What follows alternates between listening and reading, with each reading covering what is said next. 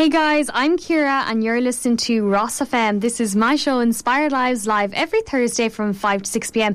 Today I'm going to be joined by Austin Reed and he's a YouTuber and we're going to hear all about his career. Hey guys, you're listening into Ros FM. Today I have on the show Austin. Austin, can you hear us? Absolutely, Ciara. Thank you so much for having me. Not so bad. That's a New York accent, isn't it? It is. it is. And you're all the way over there at the moment, but you're in Ireland at the moment. Yeah, first time in Ireland ever, and it's a beautiful country, and uh, always wanted to come here. So fabulous. I'm delighted to hear you're enjoying it. Well, Austin, tell us when did you get into YouTube, or what actually inspired you to begin this career? Okay, well, I always wanted to create uh, an online business and I always knew that I wanted to be an entrepreneur, and YouTube seemed like it was a great platform to do so, to build an audience doing something that you love and helping people.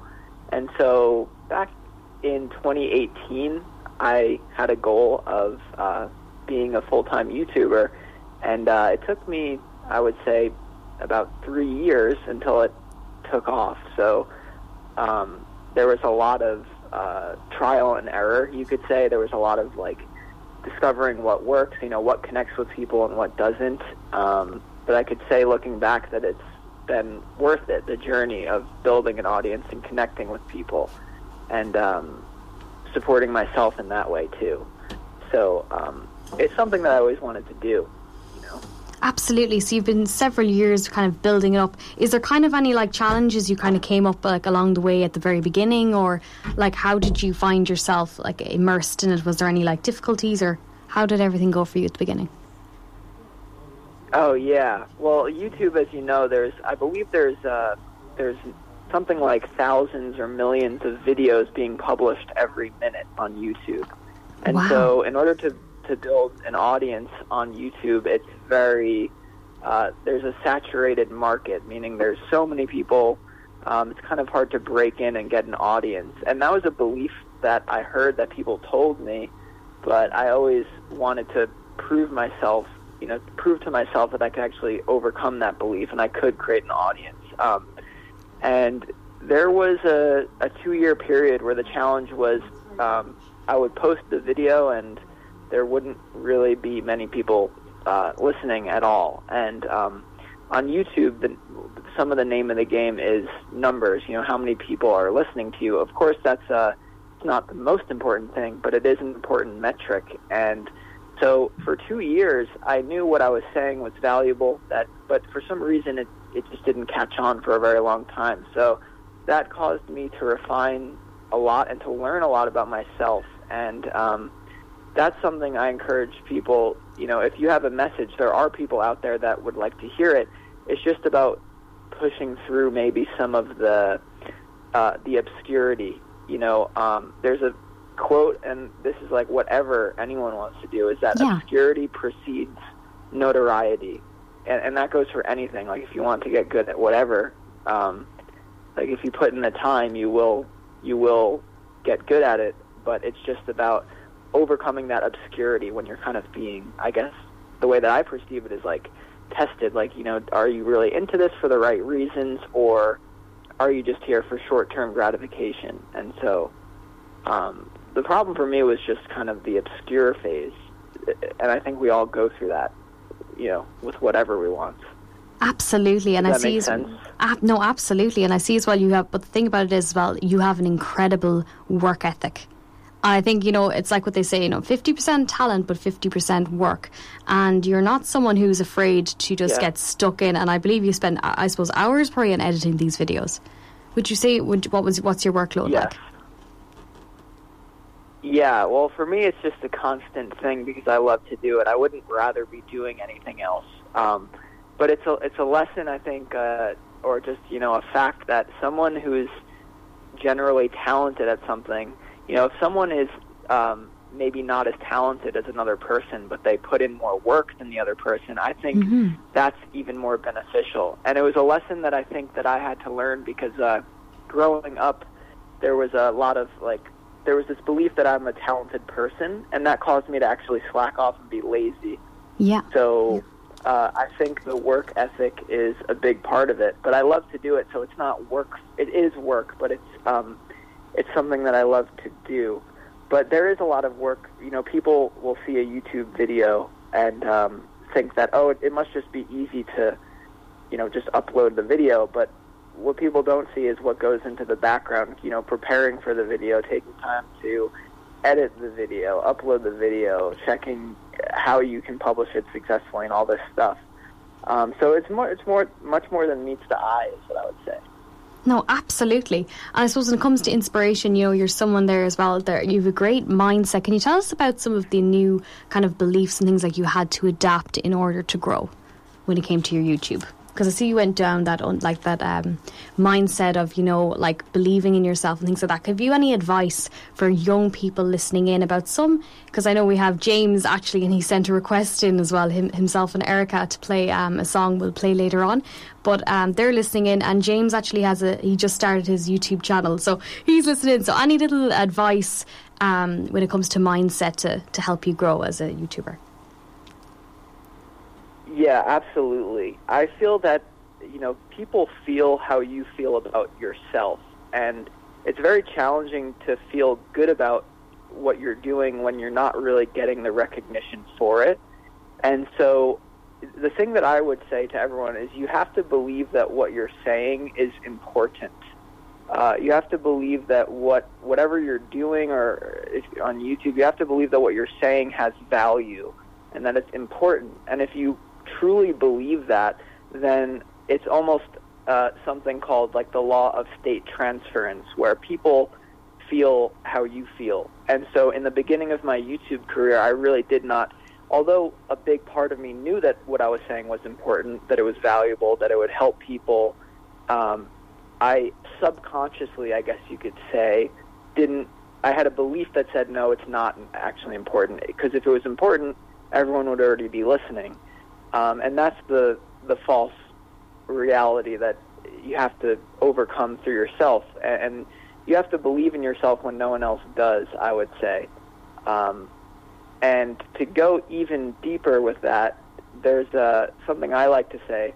It's a little saying that I think it works. Is that it's impossible for anyone to reject you. You can only reject yourself. What that really means is I love that, Austin. I love that. It, yeah, yes, because it's what people will feel off of what you're saying. If you come into it rejecting yourself, you know, oh, I hope this works or I hope this has value, people will say, well, I guess it doesn't. I guess they don't feel it has value. Whereas if you can just simply not reject yourself by, you know, if you can't believe in yourself, you have to believe in um, some sort of principles or some sort of the thing that you're talking about. In the beginning, for me, I didn't necessarily believe in myself, but I believed in my message. I believed what in what I was talking about. And if I and I knew that if I was just consistent enough with that, then people would it, it would catch on. So if you don't believe in yourself, forget about yourself. Um, it's about what you're bringing to the table. You know. Um, I love that I perspective shift on it. I absolutely because I think a lot of people get stuck in perfectionism and they kind of hold mm. themselves mm. back an awful lot. But I think I love that approach, and I think that would be an excellent strategy to deal with that. Yes, yeah, yeah. Perfectionism is the biggest one. You know, people don't want people to be perfect. Uh, generally, people want people to be real, um, and of course to certain limits. You know, but uh, to genuinely like allow yourself to make a mistake. Um, and for me now, I don't, I don't, you know, make little cuts in any of my videos. It's just one big shot. What that means is like I'll fumble a word and I can laugh at myself instead of uh, instead of saying, "Oh, I now I need to redo this video," people actually like you better, I think, when you can laugh at yourself with whatever you do. You don't want to take yourself too seriously. That's something I, that blocked me was taking myself too seriously. And I think everyone can have that in any endeavor that you're in, any game that you're in, or whatever you do. It's like if you cannot take yourself seriously, I think that's the key to perfection and getting over some of that perfectionism. Yeah, no, I that you talked about. Absolutely, I love that. It makes you a lot more relatable. And again, as I say, you know, people are genuinely following you and loving your content. But also, I think a lot of it is too is that we we like the individual, and I think we want to support and things like that as well. So I think it definitely comes mm. down to that that realism side of things. Had you any idols though, kind of at the beginning, or have you any new idols or kind of aspirations, kind of that you kind of look up towards or kind of want to um, take inspiration from that were on YouTube? Yeah. Well, I was really fortunate enough to meet one of the people that I was an idol to me. Someone named Aaron Doughty. He has over a million, one million subscribers on YouTube now. And at the start of my journey, he was someone I really looked to as an idol, Aaron Doughty. Um, and he speaks about things that I do. But what I did was I I said I need to somehow uh, get you know maybe I can work with this person. So I actually offered uh, you know, I got him as a mentor basically, and I offered. This might sound crazy to some people, but I offered to work for him for free. And I said, "Hello, you know, I like what you do on YouTube. Is there any way I can help you? You know, these are my skills: um, writing, editing videos, etc." And I said, "I'll work for you for free in exchange for your knowledge, in exchange for your insight, because he was an idol, and, and like, you know, thank the universe, thank uh, everything. It happened to work out for me where I could work alongside of him." Um, and I actually was able to model his success. So, like a big tip for everyone is to find, you know, a mentor, you know, even if it's just online, um, and then model success. You know, um, imitation is good in the beginning, and then you'll develop your own style. But success leaves cues in whatever it is you're doing. Um, so Aaron Doughty was a, a big inspiration for me. Um, there's many others as well. Um, I love Deepak Chopra, who's an inspirational spiritual um, person. He's written so many books at this point, uh, but many others as well. But um, yeah, does that does that makes sense to you. Yeah, no, absolutely, absolutely. Then we'll get back to Austin and we'll talk a little bit, bit more because you also are very creative when it comes to music. And Austin then will be chatting to us more about his career. Hey guys, this is Ros FM and I'm here talking to Austin Reed about his YouTube, The Autistic Mystic. Can you tell us, Austin, how did you come up with that name? And what was the inspiration behind it? Oh, yeah, well, that's a big one. Well, they say the first thing I'll say to that is to make your mess your message. And um, I love that. Me having, I love that. Um, yeah, make make your mess your message, and um, it actually started, you know, me kind of being uh, light level bullied, understanding I do have light level autism and things like that, and so instead of looking at that as something that I wanted to run away from, I actually took it as um, an inspiration to make your mess your message. Um, and so combining some of that, like realizing that um, many um, autistic children are actually highly gifted individuals, very unique individuals. I wanted to be someone uh, who could be a beacon to those people instead of um, some people may be ashamed of such a thing or uh, something like that. So part of it was that um, as well, more of a, a deeper concept is, you know, the autistic mystic is kind of very paradoxical for some people, but, you know, much of the paradox actually leads to great wisdom. You know, they say um, paradoxical language points to something that can only be understood beyond words. And so when we hear great wise people or very enlightened people talk about, you know, do not just be weak, but also be strong. You know, uh, I am not full, but I am also not empty. These are all Zen sayings that point to something beyond words, and it points to a peace within us that um, that can be reconciled in this state of wholeness. So, uh, the idea behind that it was my life story, and it was something that just came to me, and I said, I know I have to do this. It's what you know. A lot of you will feel called when the universe or however you connect God or whatever it is calls you in a certain direction. You must do it and that's what it was for me, really. Well, I think you're an absolute inspiration to take that and just to really like. I think it's it's self belief. It's amazing. Um, my experience. I had um, my first shop in Offaly when I opened it up. There, my first work experience student came into me, and his name was John. He he wouldn't mind me telling the story, and um, he also had au- autism, Austin, and hands down, I can mm-hmm. say he was the best work experience student I had ever mentored. Like absolute, like he was so yeah. reliable, but he was his ability to want and his ability, I would I would say, but also his enthusiasm and his desire to really try and to really work and to really um, he, like he was just he was so great for to be like he wouldn't back down for anything he wanted to try these different things and he told me a story that when he was 12 yeah. years of age um, and he was born with severe autism. But when he was 12 years of age, he overheard a conversation between his mom and his dad. And they were saying, Oh, what will we do when we get older? How are we going to look after John? And he overheard that, he said, when he was 12. And whatever way he took it in, he said, That's it. He said, I'm determined to get to independent. And from there on, he said, over the next few years, he really, really worked hard and he had a lot of. Um, in home help at that time, and he had a lot of. Um, he went to different services and things like that but he today at the moment he's actually down in college in Cork and he's studying photography and he he's actually ready for this? He actually has his own radio show down there as well. Um, I think it's 90 I'll have to think it's 94 point something I think as well. Um, and he's just flying it today and just like you he's really he just goes for life. And I think if anything, he's probably one of those. He's an absolute inspiration to me, and I've always looked up to John. And it was so funny. We used to have the, the greatest of chats, but he was just so intelligent, and the way he would just he had he'd always take the positive outlook on a situation.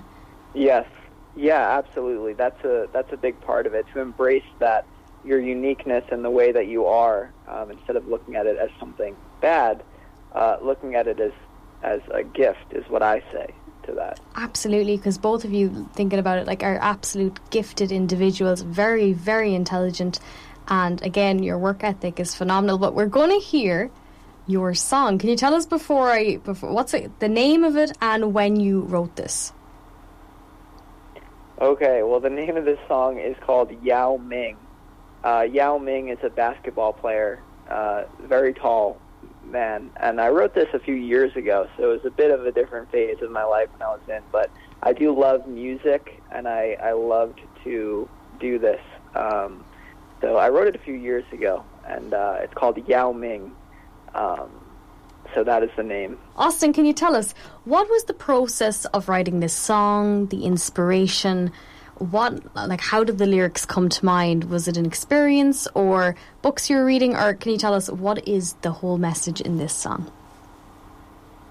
Oh yeah it's a combination of things. So in order to write that one i had to not be afraid to be myself um, because it's a combination of uh, some sort of spiritual principles combined with living everyday life in New York, where I grew up and where I was living at the time when I wrote the song.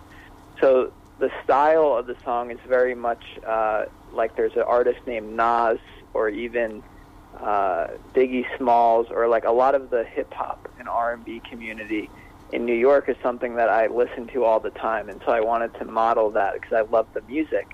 But as far as the lyrics go, I almost look at it as like slam poetry, and um, art is always about expression, you know. Um, Absolutely. Um, when I wrote the song, it was really about expression and getting something off my chest. And uh, whenever you can do that, I think it's just important to do it for yourself, uh, you know, rather than exactly, oh, how is it going to be received by other people, you know.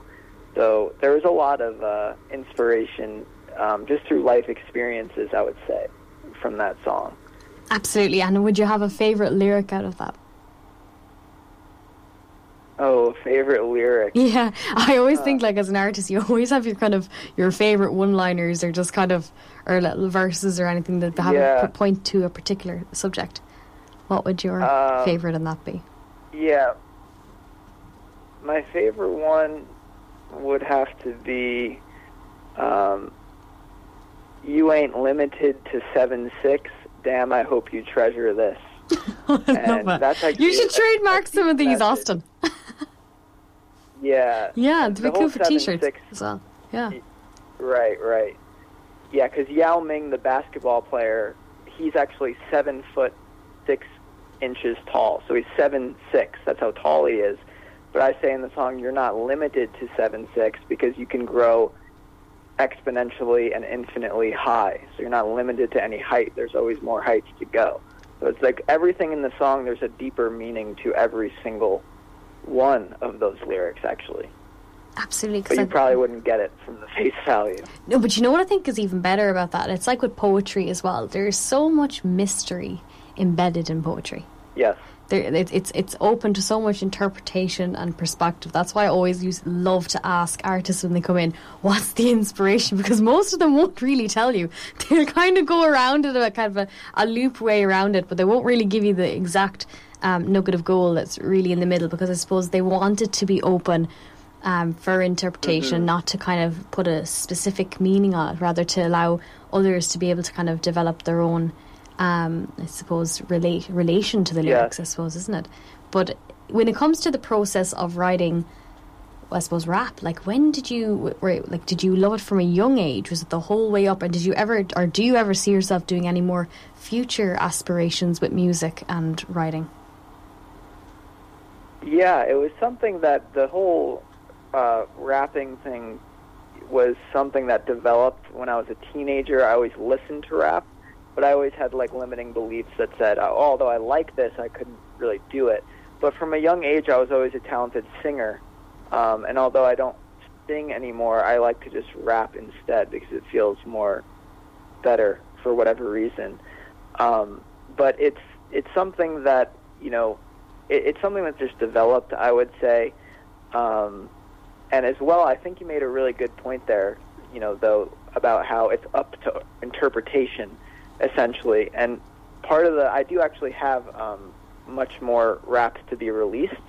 I have about a, a few more songs that are, I'm actually going to create them into an album, I think, before I release them on my YouTube channel and other places. So I have more, you know, it's just kind of a work in progress because I've been so busy with um, what I've been doing on YouTube with readings and things like that.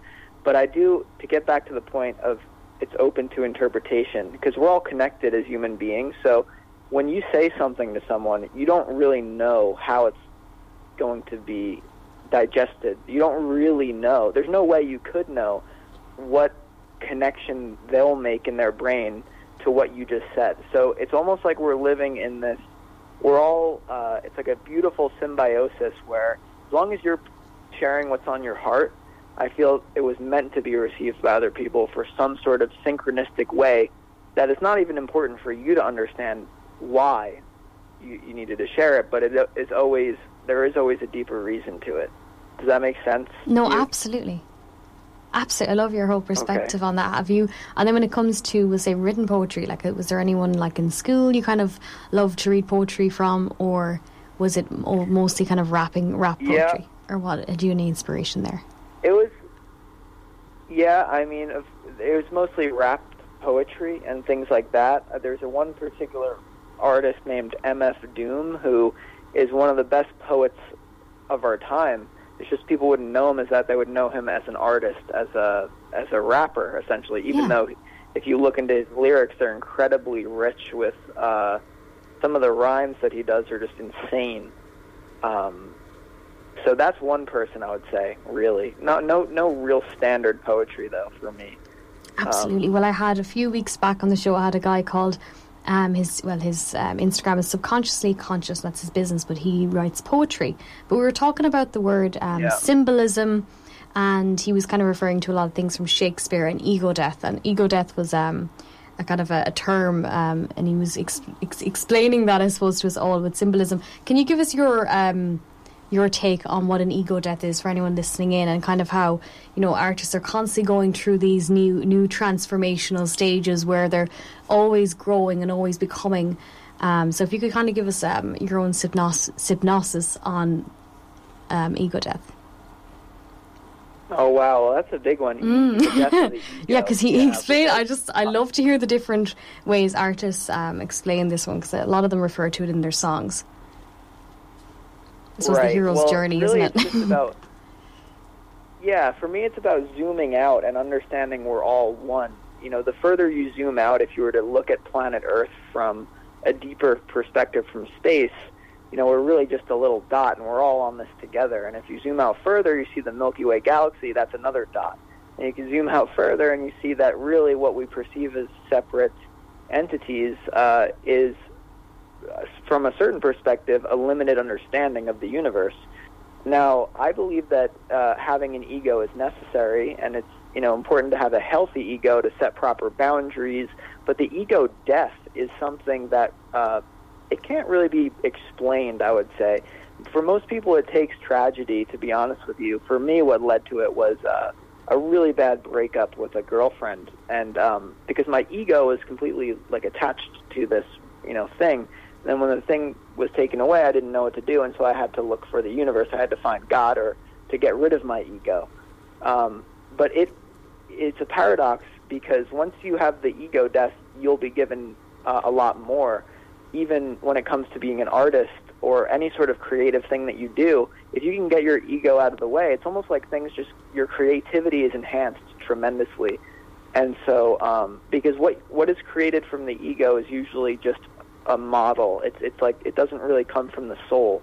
Um, you can hear you know someone who goes to you know recording school and is like an artist, uh, and they can put all the notes together properly from the mind, but it may not have that juice to it, that artistic flair. But whereas someone creates something from no ego, from the ego death space, you could say it has something to it. You may not be able to say what it is, but something created not from ego, it has something that is hard to label, but it, you're like, whoa, it's like that X factor, it's that special thing. And so that's what people don't understand is that paradoxically, by letting go of the ego, you can actually enhance your ego, but it will come from a different place.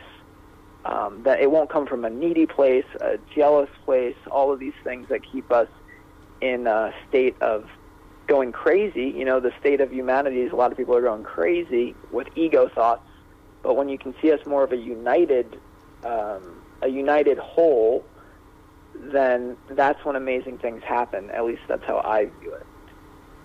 I, I love how you um, explained all that. That's you've given it great depth and you've given it great understanding because I suppose it goes back to the. I talk a lot about Shakespeare. I don't know why I always seem to bring him up at yeah. some point in the radio, but um, I think he's definitely for poets and things like that. With, when it comes to writing and things like that, I think again it's that we take on that Shakespearean um, ego death thing, I suppose, in all our subjects. But I think, yeah, exactly. Breakups. A lot of people get a lot of inspiration from music from them. And there's a, it's such a process we go through in life that everyone at some point of their life will go through a breakup, whether it be friendship, whether it be um, romantic connections. And I suppose we use that that that helps us break down this ego and our we become vulnerable. And I suppose that's the place you need to be to write works of art. Open. Right. Yes. Yes. Uh, one quick Shakespeare quote is that all the world's a stage, and all the men and women and everyone are merely players on the stage. Um, and that's the quote that I use to not take myself so seriously. Um, of course, with integrity, act with integrity, but also realize that this it's a form of um, you know life is a game. It's a form of a you know we're all players on the stage of life. So do you um, think? Do you think? Do you it, like that one? Have you ever heard that one? No, I, I love that one. Oh, thanks for that one. Do you think? Okay, if, if you were to you know, sit in the mind of Shakespeare here for a moment. What do you think? You know, the way because I'm sure he has a, he always has this deeper um, introspection on these things. What do you think he meant even deeper by that? Oh, you know, I think that he it's it's up for interpretation, obviously. But what I feel he meant from that is maybe you know when people cause harm to other human beings or, or to the planet when we take our role too seriously and we forget that we're connected to each other. So people take the, you know, whatever chosen path you take in life, of course you want to take it seriously because that's where excellence comes from. But uh, that's how you become great at what you do to take it seriously. Um, but as well, you need to, you know, keep a little bit of distance from yourself. Like, are you able to laugh at yourself?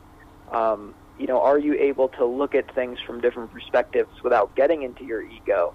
Because if you are able to do that, that's when we can all um, create win-win scenarios instead of uh, win-lose scenarios. You know, zero-sum games is what causes the world to go crazy. So you know a win-win scenario is like if someone says something to you, even if it rubs you the wrong way, well maybe how is it how is it true? And even if it's not true, just because we're all uh, connected. So looking at it from every person's perspective on the stage of life, you know, everyone's a character. Is how I view it. Thank you for that, Austin. Thank you. I love, yeah. I love, no, I love how you delivered that. And I suppose one of the last questions I really, really want to ask you today is, what is the lifestyle of a YouTuber? What is it like? are you moving from place to place? Do you have to check out for Wi-Fi? What is it like to have that as a full-time career? Right. And well, that question is sent in Wi-Fi. from James. that just oh, came in oh, there now. okay. Well. Yeah, for me, the most beautiful thing about being a YouTuber is you're not um, you're not locked into one location. If that's something you value is travel, then it's great. You know, um, I get to go wherever because as long as I have a Wi-Fi connection, you're able to work, and that's what most a lot of people are experiencing. Um, but for me, it's not. That's just kind of a, a side thing. Um, because I love what I do, I love the fact that I'm able to spend a lot of time working on um, getting better at my craft so that I can so when I reach people it actually like makes a difference or it actually like um, can improve their lives. So like I have a lot of extra time um, during the day um, and I can I have a lot of free time, but I choose to invest that time into my craft because I love it. So um, mainly the travel is what it's being like. Um, it can also be quite stressful. I will be honest with you. It's not, you know, yeah. that's the good side of it, right? But there's also the other side where you, you know, you have an audience and people are expect you have to show up like any other. It is a job. Like you have to show up like it's any other job. And um, sometimes when you're, you know, you get sick, it's all on you. There's no one to replace you. It's your channel. Absolutely. So there's a lot of stress that can come with that. Um, and just being consistent, you know, you can get into creative ruts uh, there's going to be days where you're inspired to do it, and then there's going to be other days where you don't even want to get out of bed for whatever reason. But you have to, you have to keep showing up, just like any other thing. Um, so there's a lot of pros and cons to it, but it's like the more you, the thing that helped me with that is like uh, just becoming comfortable with uncomfortability of like new things. But um, it's a great lifestyle. I'm blessed. I have really no complaints about it. Is there anything else like that you were uh, like wondering about with that, or? Um, no, that, I think you answered everything because a lot. Um, James had asked there about kind of the pros and cons, and um, he, he's just he's just started his little YouTube, so he's trying to build it up. But um, no, that that was fantastic. But I was just wondering as well, where do you see YouTube heading in the future? As and like uh, when it comes to the community as well, what is the community like of YouTube? Is it supportive with your fellow peers and things like that, or what, what's that yeah. like? Uh, I, I mean, I see it, you know, sticking around. I see it being, you know, many people use it. Um, it's a great tool because anyone can just watch any any video on it. Um, the community's great too. Is one thing um, is I've made all of my close friends through being a YouTuber. Um, so the community, although it's online, it actually does lead to a lot of in-person things. You know, whether that be uh, meetings with people um, in real life and things like that. So I see it, I you know, because there's a lot of apps like Instagram or Facebook. You know, every app's going to have its ups and, ups and downs. You never really know. But I see it. I see you know a lot. Of, it's a very popular platform, so I don't really see that changing um, into the future, really. Well, listen, Austin, Thank you for gracing us with good vibes here this evening and telling us all about your life, your lifestyle, your journey. Um, you're an absolute inspiration for your age and for those that, again, that follow you and look up to you. You're very inspirational, as I said, and you have an incredible work ethic. And I just thank you so much for coming on while you're in Ireland. yeah, my pleasure. My pleasure. Thank you to everyone for listening. Uh, to me today. I really appreciate all of you, and thank you so much for having me on once again. And exactly, and then if you've and if you've any future tracks, definitely guys, um, Austin, send them in, and we'll definitely get them played because you're you're a fantastic lyricist. I think the mind of a writer is fascinating, and you definitely showcase that here this evening uh, with your wealth of knowledge and your your beautiful use of language. And just thank you very much for coming on. Absolutely, thank you. No worries. Well, you listen, enjoy the rest of your stay in Ireland. And guys, our last request of the evening is Billie Eilish, No Time to Die. Thank you so much for listening into the show Inspired Lives. I will be live again next Thursday at the same time, and we'll have another guest on. Enjoy your evening. Thank you.